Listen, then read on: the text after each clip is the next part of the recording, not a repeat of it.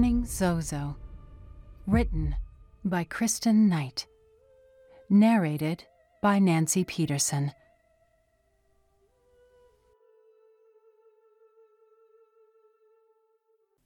Inside, the house was dark. A weak, whimpering sound came from the corner of the kitchen.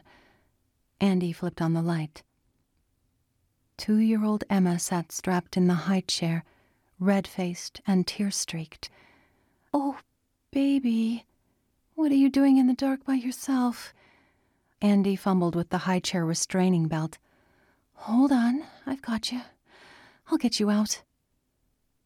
Finally, she found the clasp and yanked her from the chair, feeling her forehead.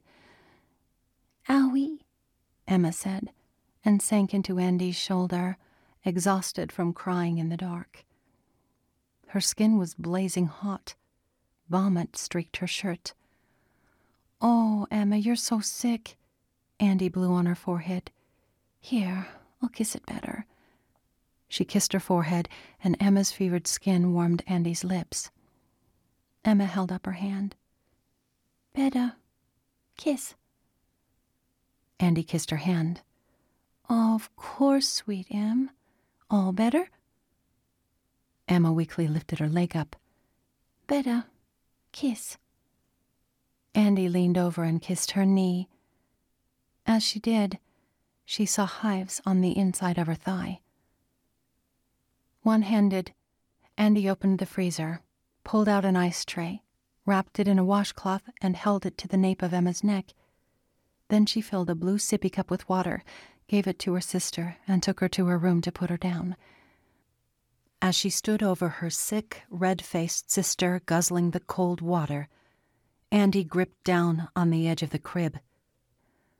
Who left you like this, Em? Who did this to you? A low mumbling came from her parents' room. Andy spun, marched down the hall, and swung the door wide. The doorknob left a dent in the wall as it bashed open. Liz lay on the bed, swatting away a swarm of flying insects that weren't actually there. Andy? She sat up and stared with vacant eyes. The seal is broken, and the pale horseman, he's here. Armageddon, it's here. I, I can't get the locusts away. She swam in the air. It's the end. And we're all gonna die if you don't go get Dad's gun. Go, now. Liz's addiction to cough syrup with dextromethorphan started years earlier when she figured out that mixing enough Robitussin DM with beer gave her the break from reality that she hungered for. When Jenna told her she was basically drinking liquid meth, Liz smacked her daughter and told her not to bear false witness.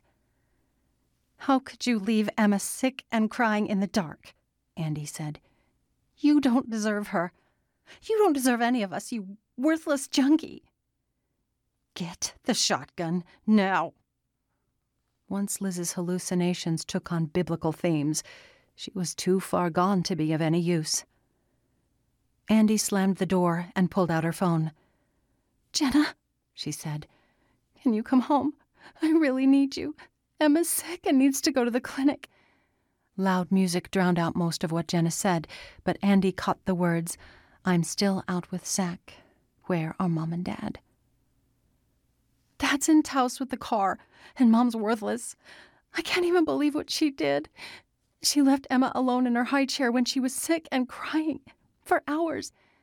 She's so hot and has hives, and I really don't know what to do. Please, can you come home? Please, please, please, Jenna. Okay, I'll be right there. I'm sorry, but we can't see her without insurance, the clinic receptionist said. Jenna rocked Emma in the waiting room while Andy made her case. But, Andy read her name tag. Marcia. She's only two. And isn't there some law about helping people who don't have insurance? Don't you have to help us? Only if it's life threatening. The woman stretched up to look at Emma. And with a simple fever, she's not in that category. Please, ma'am, I'll give you anything. She's so small. I'm sorry. Next, she said. a man with an arm hanging in an ace bandage sling stepped forward. Come on, Andy, let's go, Jenna said. No, I'm not giving up. Emma deserves this. Ma'am, Andy interrupted, I have a full time job and can pay the bill. I just don't have insurance yet. I'll sign for it if you'll just let us talk to a doctor for five minutes. She hesitated, looking Andy up and down. You look too young for a full time job. Who's your employer? Whispering Mountain Maids, please. Andy used her most doe like look and desperate voice. The woman chewed her lip and shifted in her chair. All right. Fill this out and we'll examine her. Be sure to include your boss's contact information. After the doctor diagnosed Emma with strep, she told the girls to give her plenty of liquids, antibiotics, and rest. She wrote a prescription and called it down to the in house pharmacy for the girls to take home. Andy handed over the last of her babysitting money to the pharmacist to pay for the medicine. On their way out, the woman at the front desk gave Jenna an exam bill for $350. Andy snatched it from Jenna, read it, then jammed it in her purse. That night, the girls took turns rocking Emma, wetting her down and rubbing ice over her tiny body. When Shane finally got home, he helped. After hours of pacing and bouncing, at 3:14 a.m., Emma's forehead finally cooled and she dozed off. Andy lay in bed, flipping her phone open and closed, staring at the two voicemail listings from Chris, replaying the rosary incident in her mind.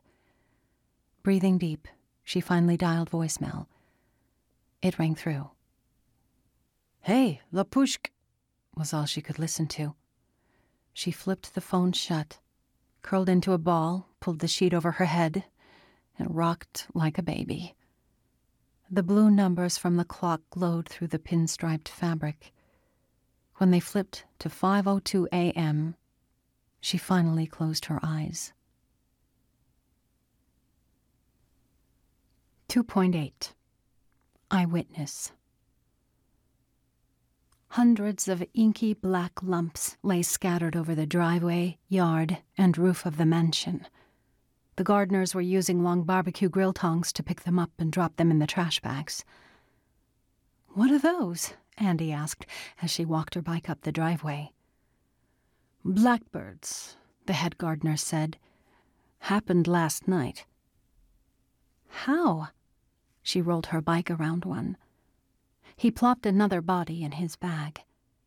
Wrath of God.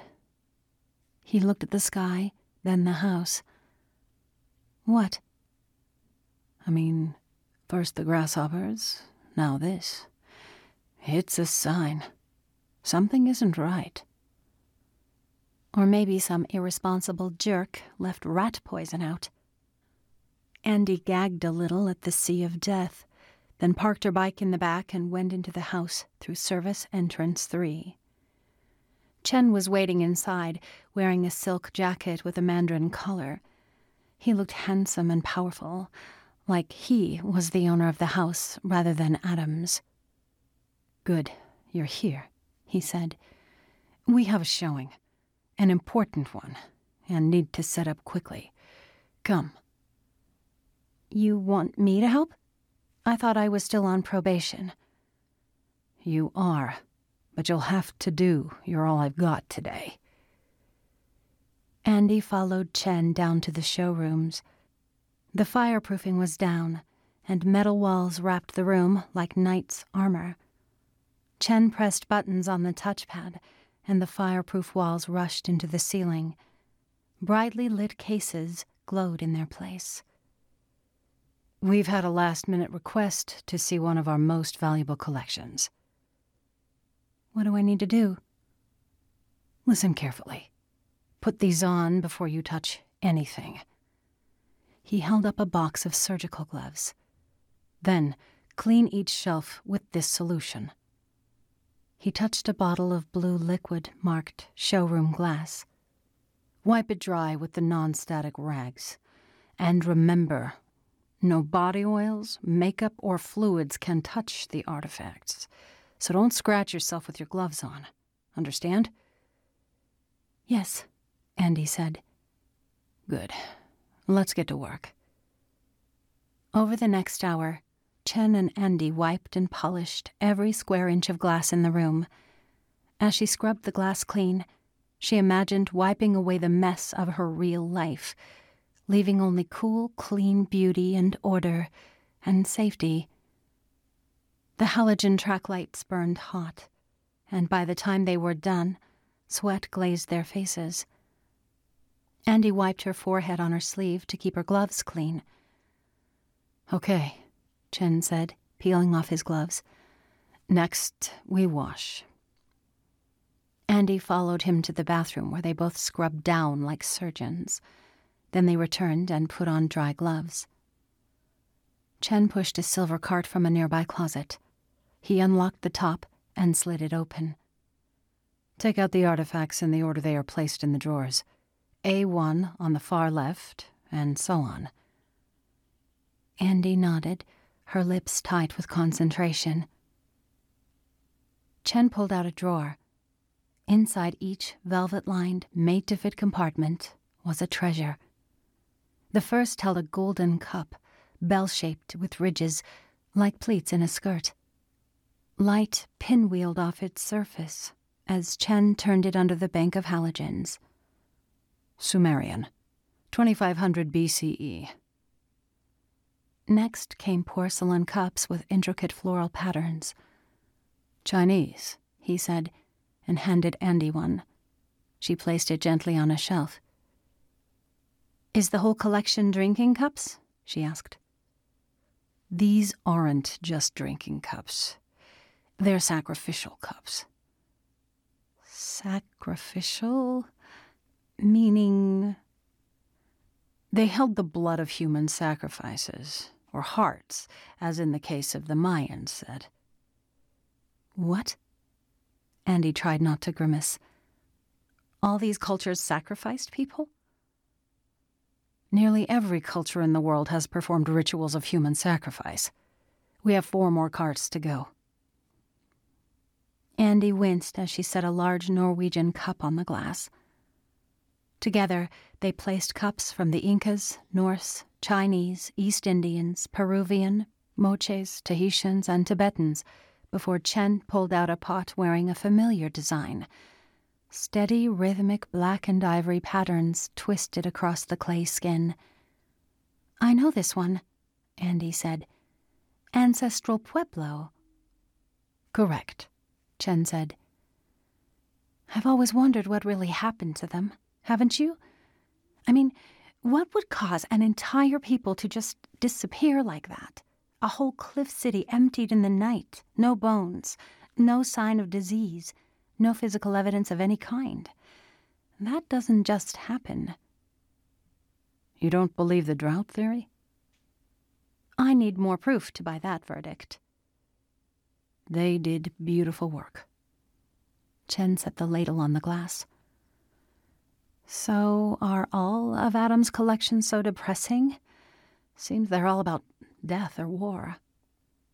Chen lifted a hand carved wooden cup.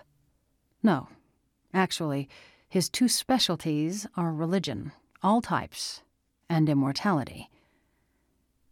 What do you mean, immortality? I mean the folklore, literature, historical references, like the shadow puppets. And since you like history, you may be interested to know that we include the background of each piece in a collection catalog. He pulled out a drawer.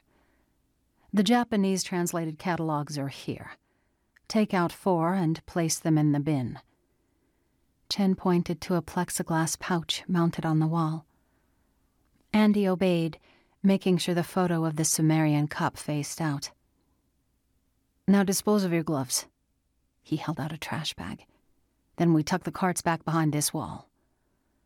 Chen hid the carts, then stepped back and folded his arms. This looks very nice. Mr. Adams will be pleased. Andy gazed at their handiwork and folded her arms like Chen. Chen smiled a bit at her gesture then punched keys on the touch screen, and a whooshing sound filled the room. Climate control is set. He opened a panel and tossed the trash into the red incinerator bin. Every move Chen made was in a specific order, no time or effort wasted.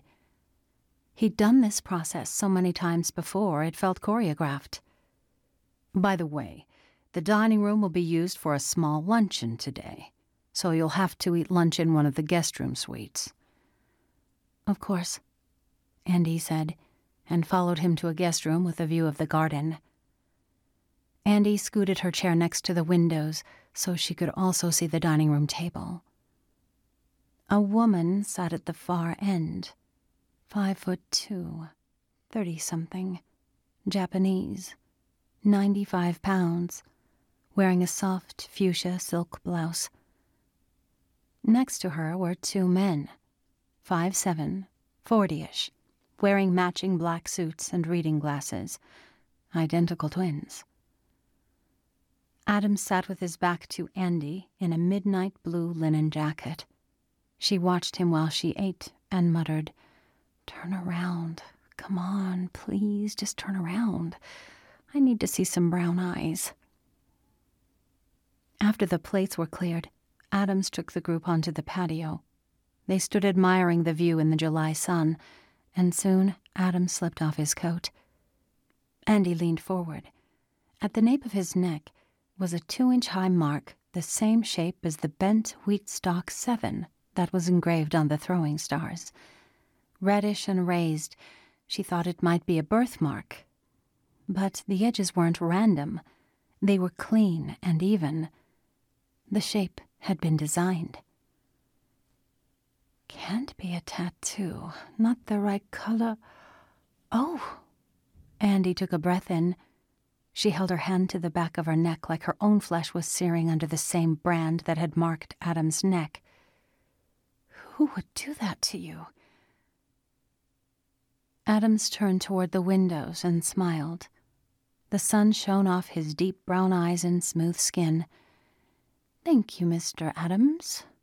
Andy chewed slower and slower as she watched him, then said, Skinwalker, my eye. Andy? Chen stuck his head in the room a few minutes later. Are you finished? Oh, yes, she said, and crumpled her lunch sack.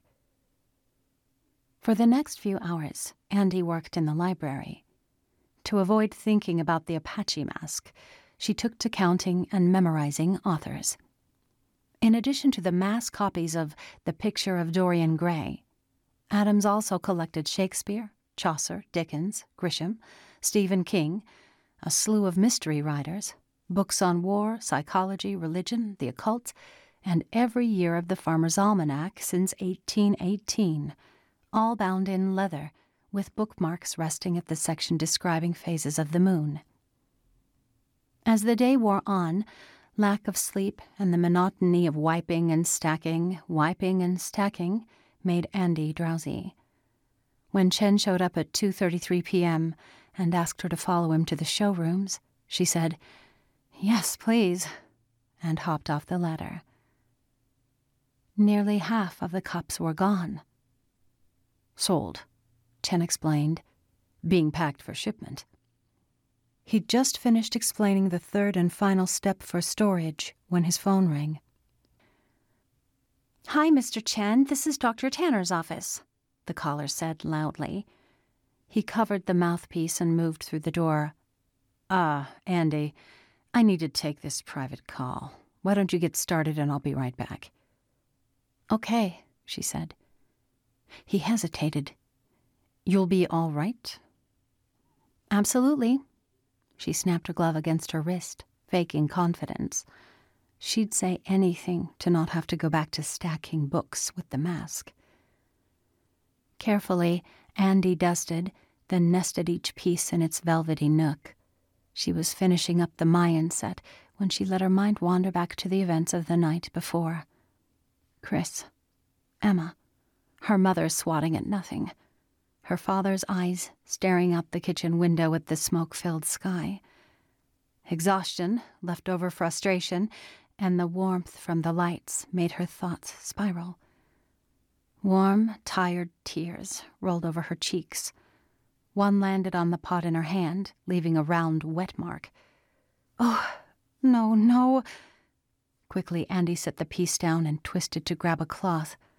As she did, her hip grazed the handle, and the pot shattered on the floor.